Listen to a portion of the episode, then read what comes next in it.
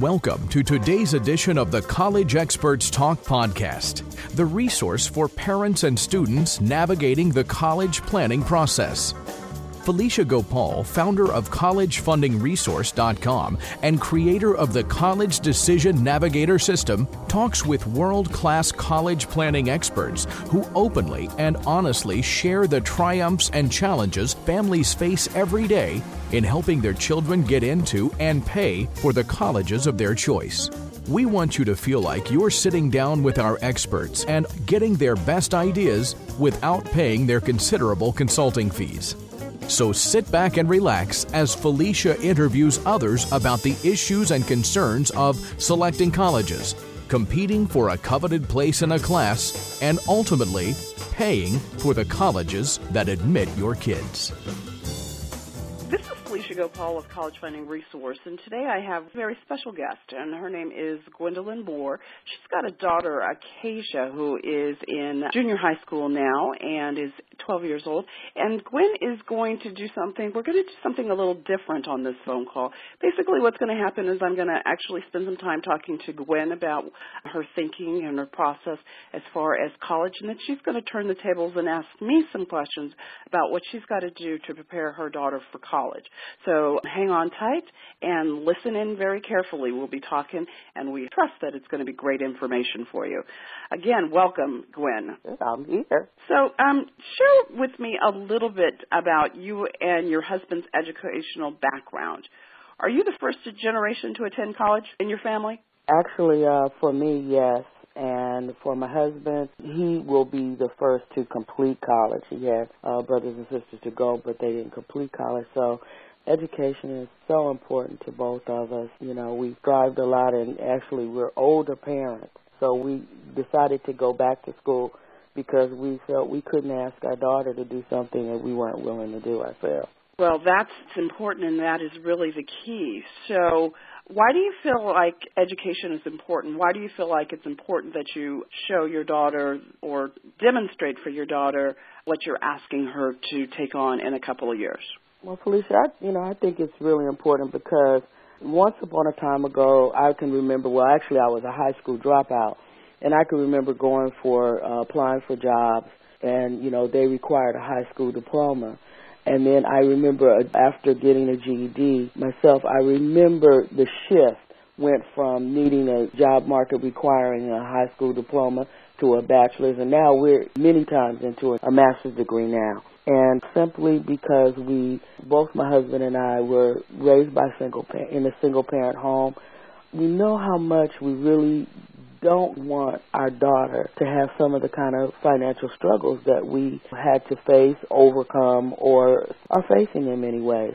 We wanted a better life for Acacia. That's why it was critical for us not only to send the message but live the message in front of her, which is something we've really tried to do. Absolutely. I can see that that will make a huge difference for Acacia as she moves forward through her college education. So, what do you most want to know about the whole college admission process or college funding? Well, you know, one of the things that is really burning on me is how much is it going to cost and how do we get it paid for? Right. So, given those two questions, how much is it going to cost and how are you going to pay for it? Let me ask you the next question. What have you guys done to address those two issues? Well, the biggest thing that I've done is been very blessed to find you. That hopefully you'll be our guide through this mass wilderness because there's so many people that are waking up to the fact that college being a, not only just a desire but an absolute necessity. That there's so many people that are competing for dollars and where do they go and what we don't have and all of that. So I'm really looking to you for help. Yeah. So Acacia is smart and talented. Has she talked to you at all about what she might want to major in or schools that she might be interested in attending in the future? I know it's in the future, but sometimes kids are able, even at Acacia's age, to make a decision and have an idea of what direction they want to go. Well, that one is almost a no-brainer, and ironically, it wasn't as much. Well, we were hearing from her that she wants to be a veterinarian. I mean, even as little as four years old. It wasn't just what, you know, her saying, because I actually expected for it to change. But what I had to start to pay attention to is not only her love for animals, but what really made me know that this was like her life destiny was how the animals responded to her. And, mm. you know, just strange animals, a dog in a marketplace where you would see, you know, the owner saying, oh no, don't touch it, don't touch it. Suddenly the animal is trying to get to her. And then even the owners would be surprised, just shocked that they are coming to her. But um the day that I knew as a parent that this was really her destiny was um went to go and get an oil change and then the customer had a wolf on like one inch link chain and all of a sudden she just broke and run to the wolf. And um the man is trying to pull it back. I'm trying to pull her back. And in the meantime the animal just starts licking her and everything else. And i said okay that's it. I understand that this is what we're dealing with. And now you know having to try to get her best prepared to do it. Absolutely. So, is there a school that offers a degree in veterinary science that you were interested in? Very much so. Her fourth grade teacher had her do a project, actually do a business plan, and in the process of that, uh, we determined that Tuskegee uh, University is actually, I think, the second top veterinary school in the nation, and then followed by um, Colorado State. So, really, our focus is on Tuskegee. So, do you have any idea how much it costs to go to a Tuskegee even today? No, I'm sorry, I don't at this point. I, I really don't. Do you have any well, idea? Uh, yeah, actually, I did a little research because I knew the answer uh, to the question I asked, which is it costs about twenty-five thousand dollars to attend Tuskegee today.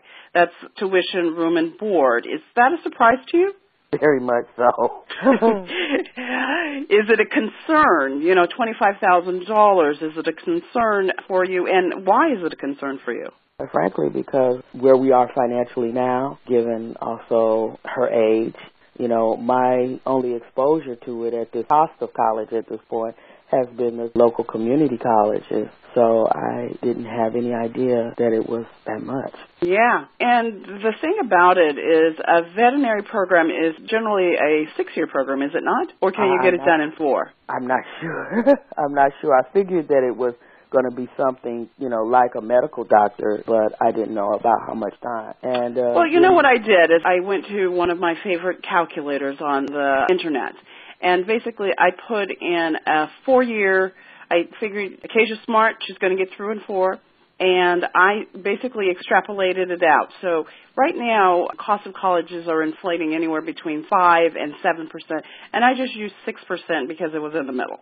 So basically, at twenty-five thousand dollars for a four-year college, we estimate that it's going to be about one hundred and fifty-five thousand dollars for those four years of college by the time she starts it and completes it six years from now, and completes it four years after that.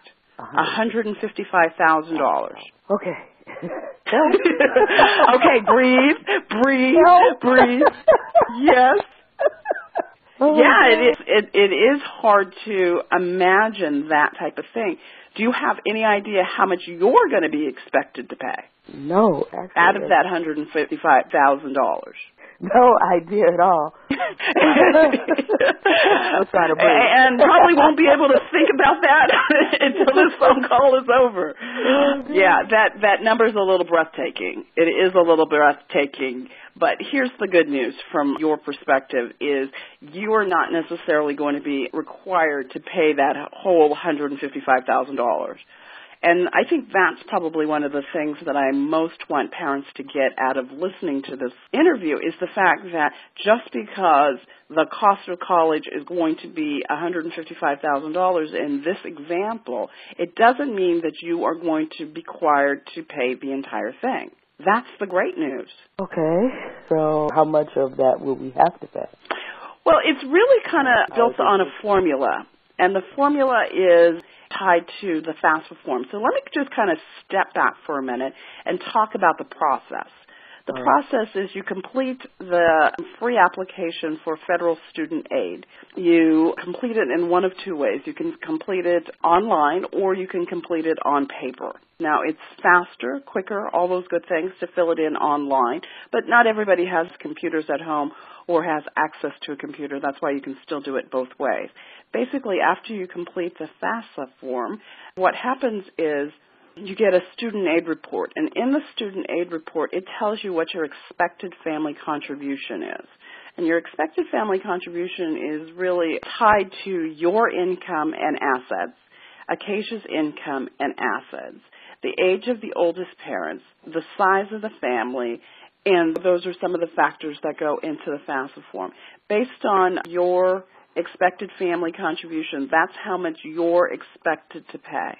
So my niece, who is going to be going away to college very shortly, uh, based on her income and assets, the size of the family, etc., her expected family contribution is only $1,000. So if we use Tuskegee as an example, $25,000 minus $1,000, that's how much they're expected to pay, then they have need of $24,000. Is that clear? Clear. Yes, that's clear. I understand. So we okay. would only have just that whatever expected family contribution would be what we would have to pay. And then how is the rest paid? Well, now there's a good question. The assumption that a lot of parents make, and this is one of the things that I most want parents to get out of this phone call, is not all schools will pay all of that $24,000. All right. So you need to find a good partner. The one thing I tell parents is that applying and going to college is a partnership. It's a partnership with the parents, the student, and the school. The student has to get the best grades possible participate in activities, do all the right things so that they're a great candidate and schools are looking to and will welcome them into their student body. Parents, they need to save, they need to be prepared to pay their expected family contribution, and schools are looking to basically balance out and put together the best class that they can. And one of the ways that schools can be good partners in this whole process is they can put together financial aid packages that basically fill up all your needs, but not every school does. So one of the things that I would really want you to understand and know, Gwen, before you're thinking about sending her off to Tuskegee is whether or not Tuskegee is a good partner. And the way you're going to know that is you have to ask them. You ask them, what types of financial aid packages do you put together? Is your policy to cover all of my needs? Because some schools have a policy of that and some schools do not have a policy of that. And that's good information to have today as opposed to when your daughter's a senior in high school, she's fallen in love with Tuskegee. You've taken her down on the college tours. She's gone down. She's fallen madly in love with Tuskegee, and you find out potentially it's not a good partner. You don't want to find that out at that point because at that point you're going to have to do one of two things. You're going to have to either tell her, Acacia, you can't go there because we can't afford it, or Acacia, we haven't saved enough. Those are both conversations that you don't want to have with her. So with this, let me go back if I can to the partnership. Sure. Okay. With the thing about the partnership, can I ask things like you said something about school let's start with Acacia's part of this. Okay. You talked about activities. What type of activities and how does it have bearing on her financial aid? Um, colleges are looking to put together a well-rounded population of students who come there. So they're going to look for people who are good in athletics. They're going to look at people who are good in music. They might be looking for students who are just really smart. They also want students that are good citizens. So oftentimes it means your extracurricular activities. And one of the things that I think you need to be careful with as you start to direct her and help her make choices as far as that is it's not the quantity of extracurricular activities. They're also looking for a little bit of depth.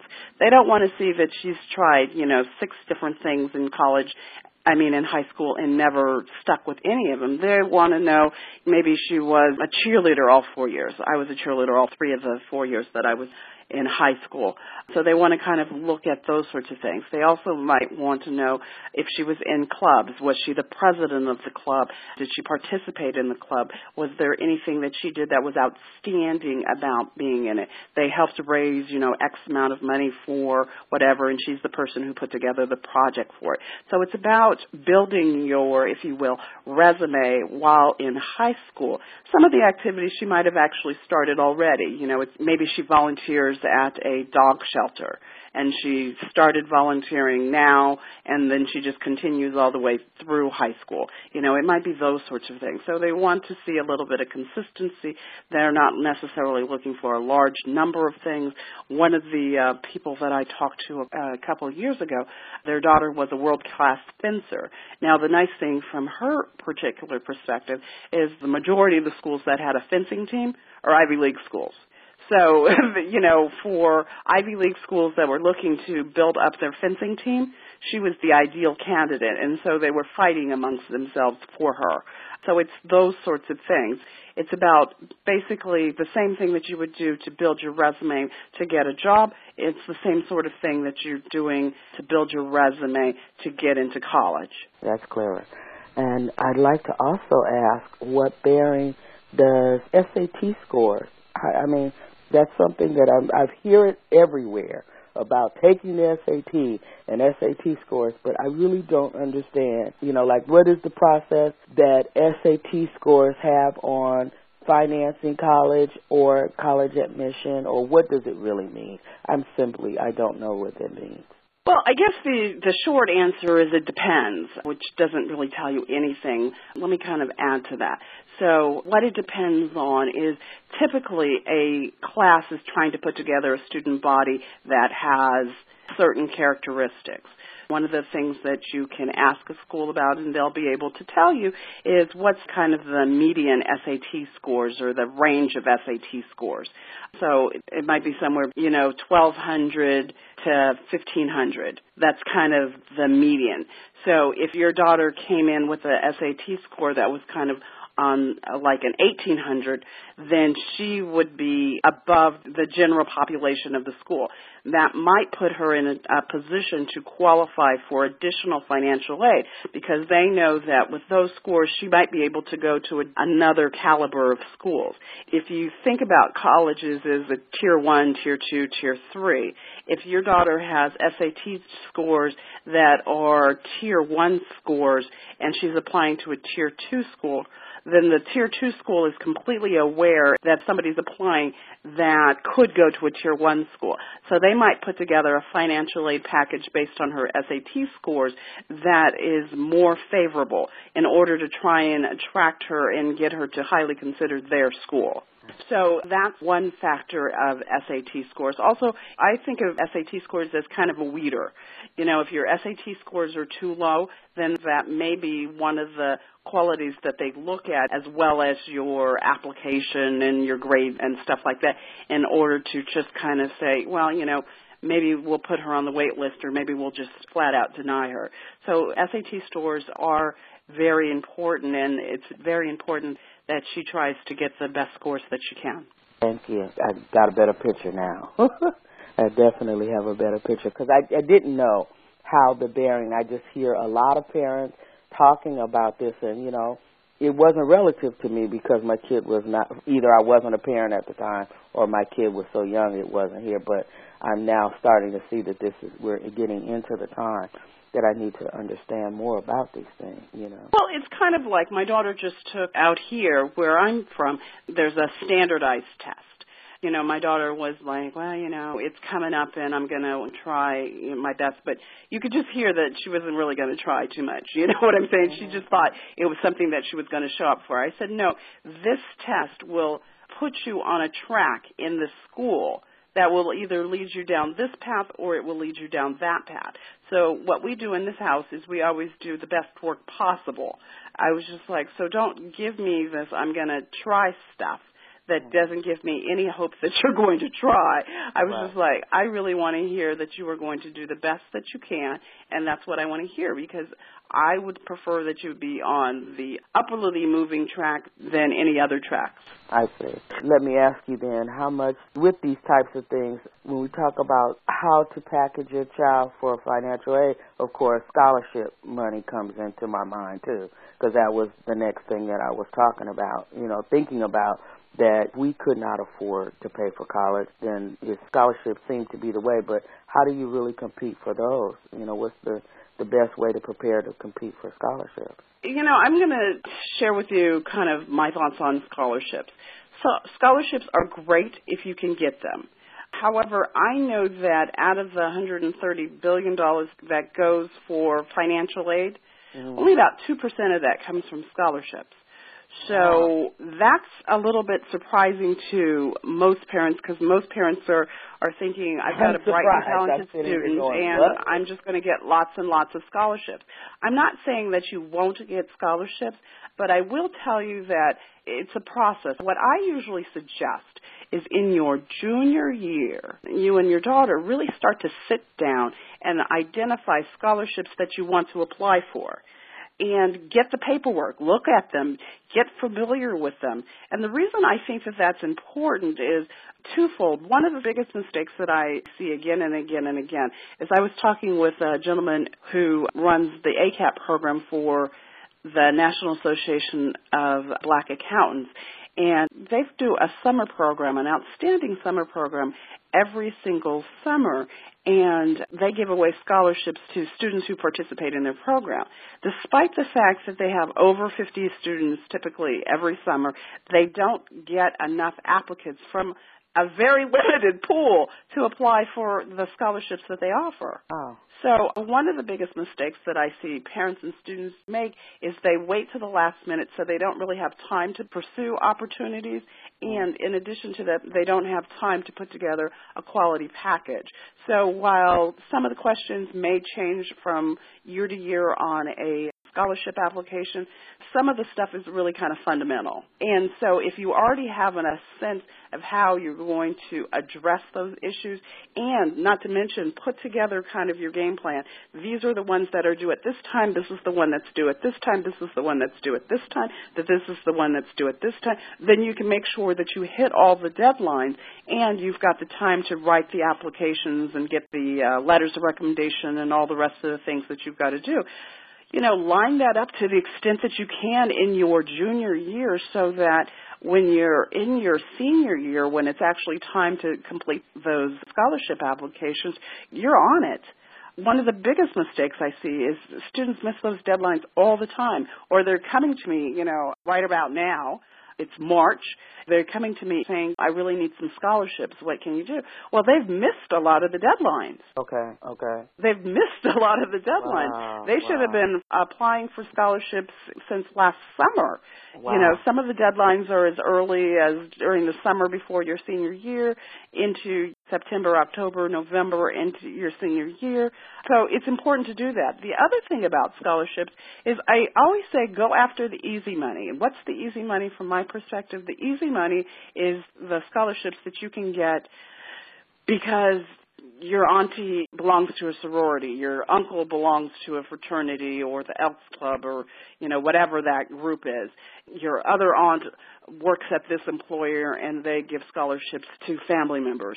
Those are generally pretty easy money to get. You can get 500, 1000, whatever those dollars amount, they add up. Add up. You know, a lot of people are like Barry Bonds about this. They basically are swinging for the stars. They're trying to get the big money, the $25,000, $10,000 scholarships. I'm not saying don't go after that, but if you can get, you know, a $1,000 ones and there's not a whole lot of competition for that, you know, go after that money. That's the right. easy money. So start kind of planting in your mind, so and so is in that group. Those guys always get scholarships. So and so's in in that group. And they always give scholarships. And find out now start talking to people about you know if you belong to a church. Oftentimes churches have got scholarships. If she's interested in being a veterinarian she may want to also look for associations of veterinarians. They're often got scholarships for people who are interested in those sorts of programs. One of the biggest mistakes that I made when I was applying to college was my father was an accountant and he gave me a couple applications for accounting organizations, but I didn't. I wasn't paying a whole lot of attention because I was doing this at the last minute, as I'm telling people not to do. And basically, what I had in my mind when I was going away to college that I wanted to go to law school. So all of my letters were like, well, you know, when I become a lawyer, da da da da da. So I hadn't even modified my letters. I'm sending letters to accountants saying that I want to become a lawyer. So, you know, I politely give these letters back saying, well, then apply to organizations who, who, who are, you know, of lawyers. Don't be sitting in an accounting organization an application saying that you want to be an attorney. Send an accountant organization an application saying that you want to be an accountant. Just be smart about it. I understand. It sounds like a lot of work. Well, maybe you have another question for me. I'm like on a roll now because you just no. Go ahead. All of these things, and I'm going. Yes. Um, no, that's okay. You know, say with junior year, just thinking about. I've already seen now that I number one need to say get her volunteering, starting to build her resume. Now, I'm looking back at this partnership. You've told me now what I need to do as far as, you know, checking with the schools and so forth. What our responsibility is now with, you know, packaging and looking for scholarships, but I'm still hearing a place that while the school has a package and the scholarship has a package that we may still be running in a deficit. So I'm asking, you know, what other ways do we pay for college? Well, well, Gwen, you've got time on your hands. I mean, you may not realize it, but you really have time on your hands. You've got some time to do a couple of things. One is you've got time to save for your daughter's education. You could be putting money aside into any number of vehicles probably one of the vehicles that most people are most familiar with are 529 plans. 529 plan is just a section of the tax code that allows these sorts of plans, but basically you put money into these sorts of accounts. The money grows tax deferred, and as long as you use it for your daughter's education, then you never pay any taxes on it. You'd only pay taxes on it if you took money out and used it for something other than that oftentimes my daughters have got accounts and UGMA accounts that are accounts where I'm the custodian of it. I'm the holder of the account, but it's for their benefit. So all their Christmas money from aunties and uncles and grandmothers have kind of been going into these accounts.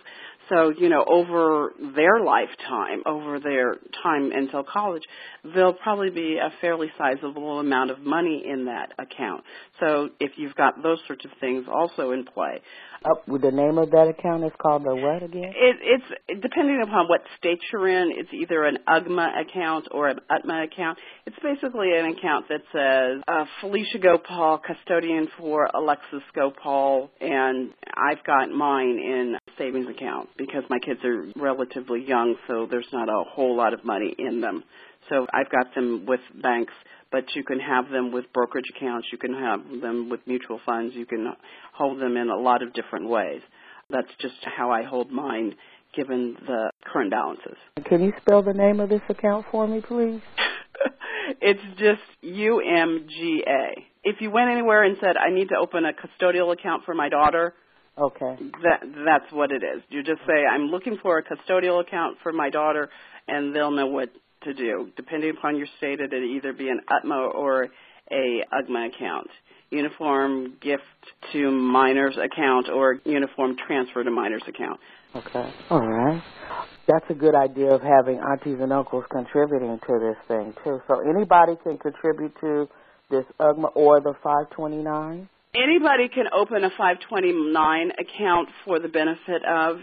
It might be a little unwieldy to have everybody contributing to an UTMA account. Typically, what happens in my house is people write me a check for the benefit of my kids, and then I just cash it and then put it into their account because I know that that was the intent. It was for my kids' benefit, not for me. But I will tell you that also lots of parents and grandparents out there have opened 529 accounts for the benefit of either their children or their grandchildren. And anybody can do that on behalf of the children or grandchildren. Now, one of the major advantages about a 529 account is there's no income limits. A lot of the things that are currently out there in terms of savings vehicles, there's income limits on them. 529 plans don't currently have any income limits. That means that no matter how much money you make, you can still put money into these accounts for the benefit of your children or grandchildren. Is there a minimum amount that you can start off with? I mean, do I have to have like a thousand dollars to open this account or something? Well, it really kind of depends on the the company. So I can't really speak to that specifically, but oftentimes if you're going to make a commitment that you're going to be putting money in on a monthly basis, quarterly basis, um, some consistent basis, and typically it will um, be tied to a bank account, then they'll let you open it with less than a thousand dollars to start. It's kind of like, you know, direct deposit at your bank. Your bank allows you to open a checking account, but it's got to have direct deposit on it. So these are very similar in that they'll allow you to open it, but you've got to say that I'm going to tie my bank account to this and I'm going to put money in on, you know, X amount of dollars every month, quarter, semi-annually, annually. It's generally monthly or quarterly, to be honest. Monthly or quarterly. Okay, got that. I'm taking notes. Gwen, you sound like you're taking notes. I am taking notes. I am taking notes. I mean, you're having a valuable, we're having a conversation, but, you know, there's such valuable information here. I want to make sure to get these down. Wow. You know, at first I was feeling really overwhelmed when you shot the figure of letting you know how much this was. And then, you know, the more you've been talking, the more doable that's starting to feel like to me. I know that when talking in past time, the thing that I know that saddens me the most is that some of the information, every time I talk to you, I'm getting more and more and more grounded. It's making it more a possibility rather than just a pipe dream for my child to be able to actually pursue what she wants to do. Because there was a part of me that was feeling a bit fearful that, you know, this was a really huge dream of hers and that, you know, we wouldn't be able to afford it. You know, that commercial the United Negro College Fund where the kid that has these excellent grades, wonderful mind, and the parents don't have the money for college. And uh, the mind is a terrible thing to waste. And it, not that I had nightmares about it, but it was definitely a concern. I'm sorry, I'm going to interrupt you just for a second and just hold that thought. One of the things that I just want to kind of leave you with is I talked about $155,000. But the other thing about that is you may get some money from scholarships, you may get some money from financial aid, you may need to finance a portion of it. But when you're thinking about saving for it, you have to make the determination, am I going to try and save all the money? Because um, trying to save $155,000 between now and six years from that, that would be hard to do. Or the other alternative is you know, maybe I'll just try and save for the first two years of college. You know, whatever I expect to pay, I'll have to save for the first two years of college. I'm just going to assume that college stays the same. We know that it's not going to save the day, but say assume that you're going to try and save fifty thousand dollars. Well, fifty thousand dollars may be a little bit more easily done than one hundred and fifty-five thousand dollars because you're expecting that you'll get some financial aid, you'll get this, you'll get that. So that may be doable inside of that. But the other thing about it is loans are becoming more and more a part of people's financial aid packages. Some of the Ivy League schools like Princeton have kind of done away with loans in their financial aid packages and that's a beautiful thing. But the majority of the colleges in the nation don't have that as part of it. But we will put together a financial aid package and none of it will be student loans. Quite a bit of it is going to be student loans. They say that over 50% of the money that is used to pay for college comes from student loans. That's important to understand. Some of the money that you may need to use to pay for Acacia's college may come from loans as well as financial aid as well as your own savings as well as some of your own cash flow. There's lots of different resources as far as monies for college. But the thing to remember is that you don't want to pay for college at the expense of yourself. And what do I mean by that is right behind college for a lot of parents is either another kid or uh, who's getting ready to go off to college or another couple of kids who are getting ready to go off to college. But right behind that is retirement. So you never want to bankrupt your retirement to pay for a kid's education because the reality is there are always ways to finance college, but there is no financing available for retirement. So the thing is, I know you love your daughter, I love my daughters, but I need to caution you. Whatever you do, you do not bankrupt yourself in order to put Acacia through school. That makes so much sense. You know, I was thinking. Well, it's a hard you know, message for parents to hear. Uh, yeah. Uh, but it does make a lot of sense. It kind of you know, I mean, this is your baby. You've been working to develop her and you want to give her everything that you can. But if at the end of the day you don't have the resources to take care of yourself, then you've really created a problem. And you know, my first instinct was like, for instance, to if push came to shove, to say take a loan against my retirement fund or something like that. But then when you said, well, there's no way that you can fund your retirement, I'm going, uh oh, maybe not a good idea.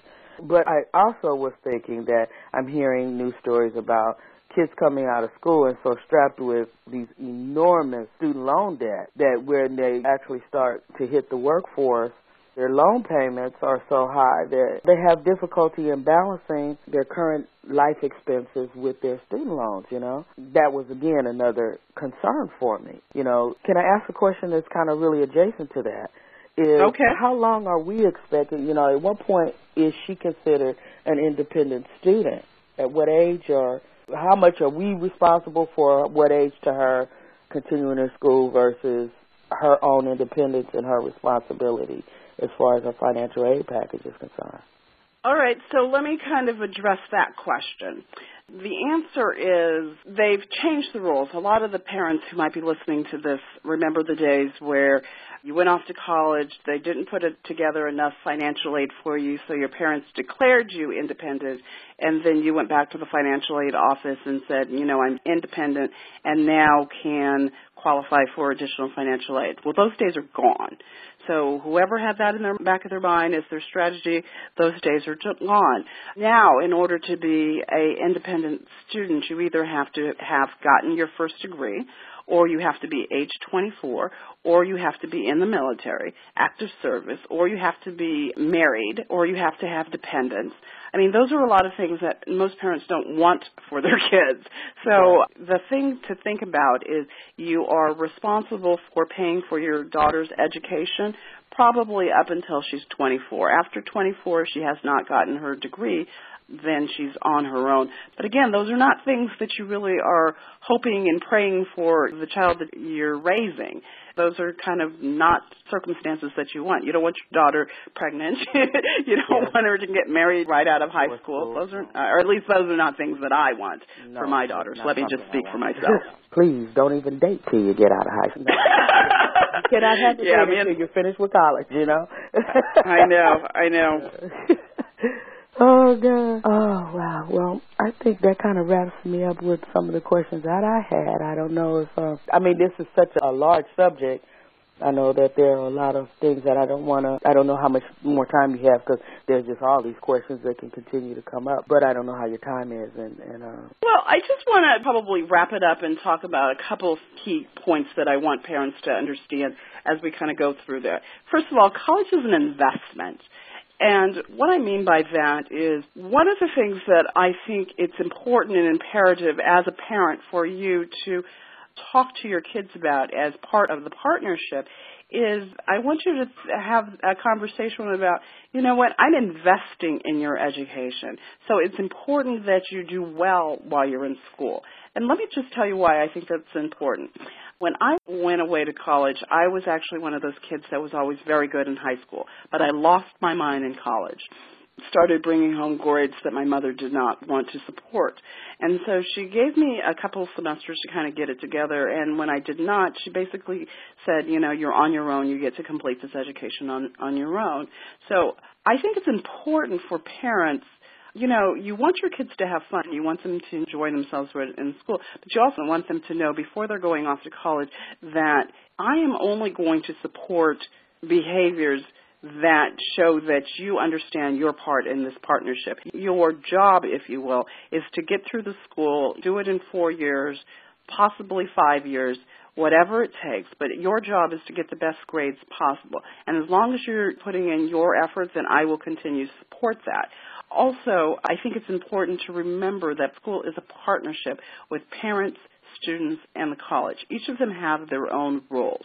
Uh, we just talked about the students' roles, the parents' roles is to it's not your time to relive your your youth, the the college that you thought you wanted to go to that you didn't go to, or any of those sorts of things. It's time for you to really kind of invest in your son and daughter's health and happiness and help support them in what can be a kind of a challenging time in their lives as they're moving from, you know, living solely with you to really starting to take those first baby steps into their own manhood, womanhood. It's also a partnership with the colleges. Look for schools that are good partners. Ask the questions before. Take the time now to go on the internet put in your income, your assets, that sort of thing. Understand what your expected family contribution is today. The reason I say it's important for you to take the time to do that now, because if you will not qualify for financial aid today, probably may not qualify for need-based financial aid in the future. So that's very, very important. Applying to college is a process. The whole thing is a process.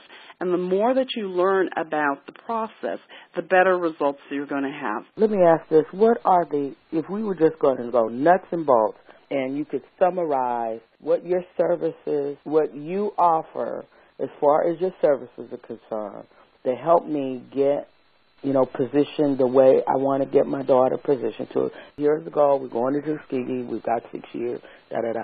What actual services do you offer to help me to facilitate this goal? Well, you know, I'm a certified college planning specialist.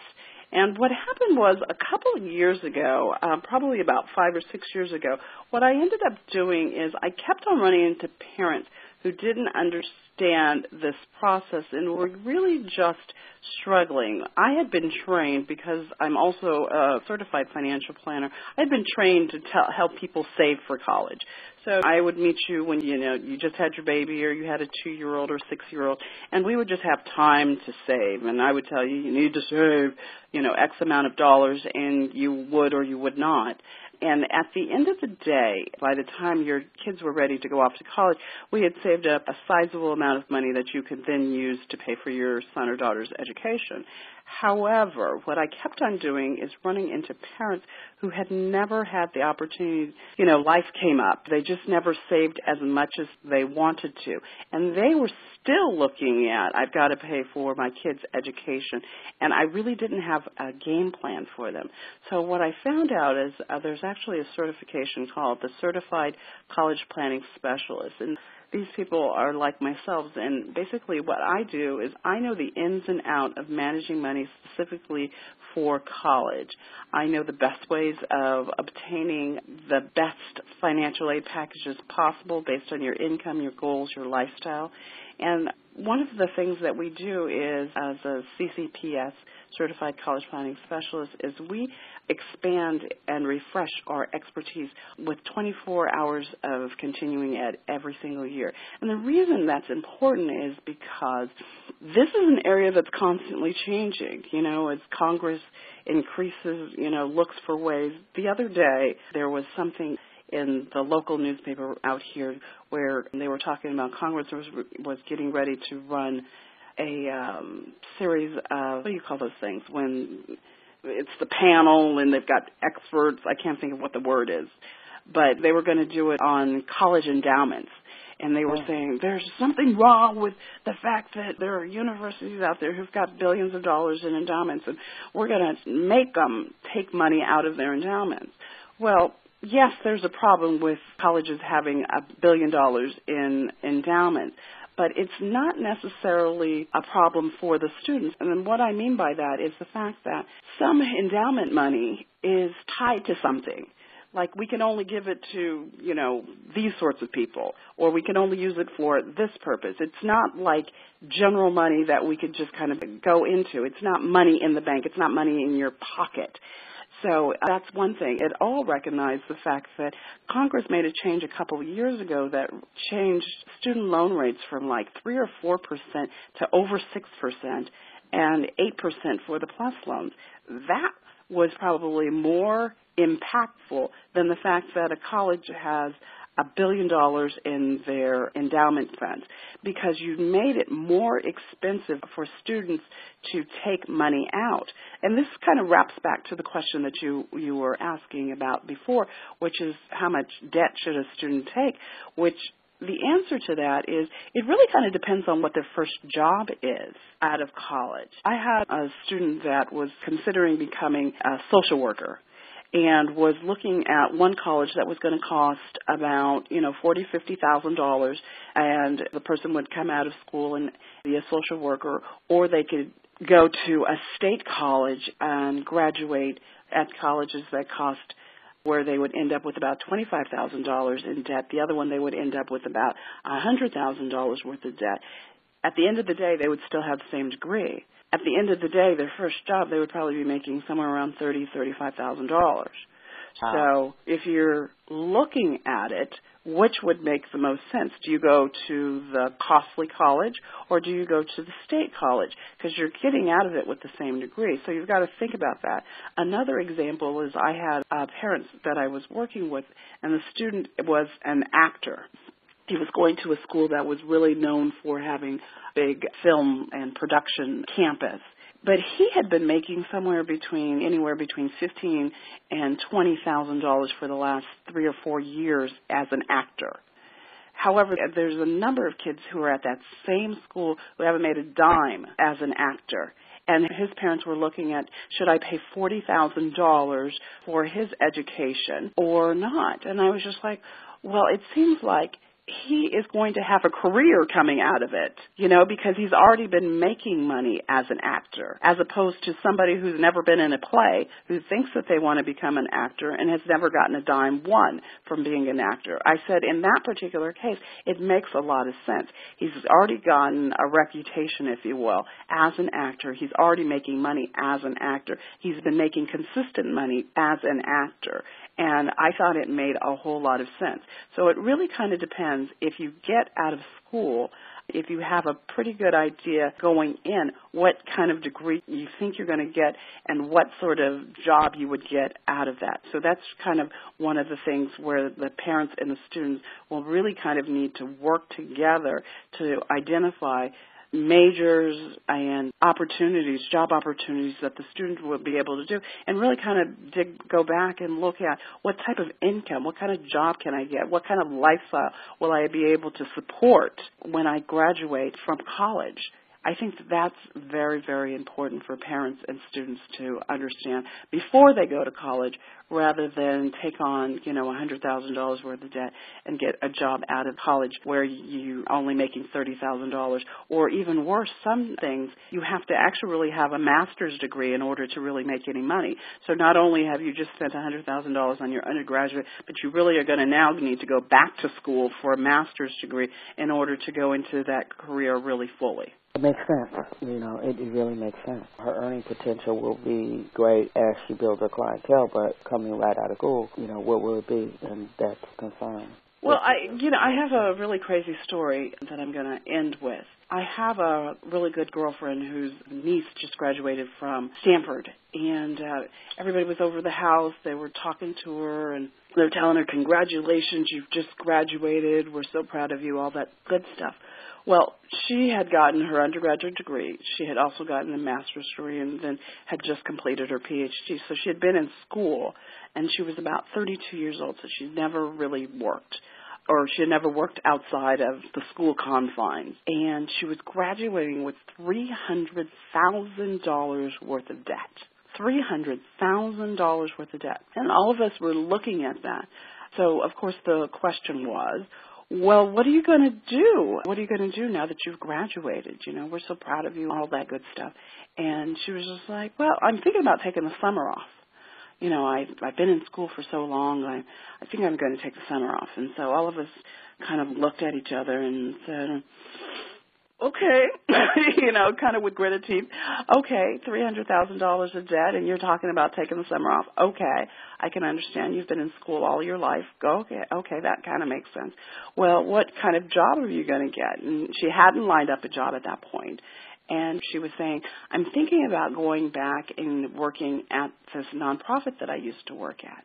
and everybody's just like, "Oh, you're going to be the executive director of the the nonprofits," because everybody's kind of thinking three hundred thousand dollars worth of debt. You need to be making substantial money to kind of support that. And she was just like, no, I'm thinking about taking a job as, you know, similar job that I had before, and I'll probably be making nice money. And again, she's talking about maybe forty, fifty thousand dollars. And everybody just kind of swallowed really hard because she was like the only person in the room who didn't understand that she couldn't afford to do that. Right. She could not afford to make that choice Uh-huh. because she had to pay her debt. She lived in the San Francisco Bay Area. She lived in Palo Alto. Those Oh. are very expensive places to to live. So she's got to live. She's got to pay back that debt. And then there's all the other stuff that you've got to do. So making sure that you have a really clear idea of what type of job and what kind of debt you can support is an important part of making decisions about what colleges you're going to direct your daughter to or have her highly consider. So again, this is Felicia Gopaul with College Funding Resource, and today with me was Gwendolyn Moore, and she was talking about and asking me questions about getting her daughter prepared for college. So I hope you enjoyed this conversation and pay attention, and we'll be coming back with another installment in this series of interviews. Thank you very, very much. Gwen, I appreciate so your much. time. I appreciate the information. Look forward to working with you continually on our project as we go along. Thanks All so right. much. I appreciate it. Thank you for listening to today's edition of the College Experts Talk podcast. We hope you'll join us again for our next podcast where we will continue to legally share college insider information with parents and students from the insiders themselves. For more information and to instantly download your free copy of the College Funding Resources Report titled Five Strategies That Parents Need to Start Using Today to Cut Their College Costs Tomorrow, visit www.collegefundingresource.com. That's www.collegefundingresource.com. This is Mike Elmore for the College Experts Talk Podcast.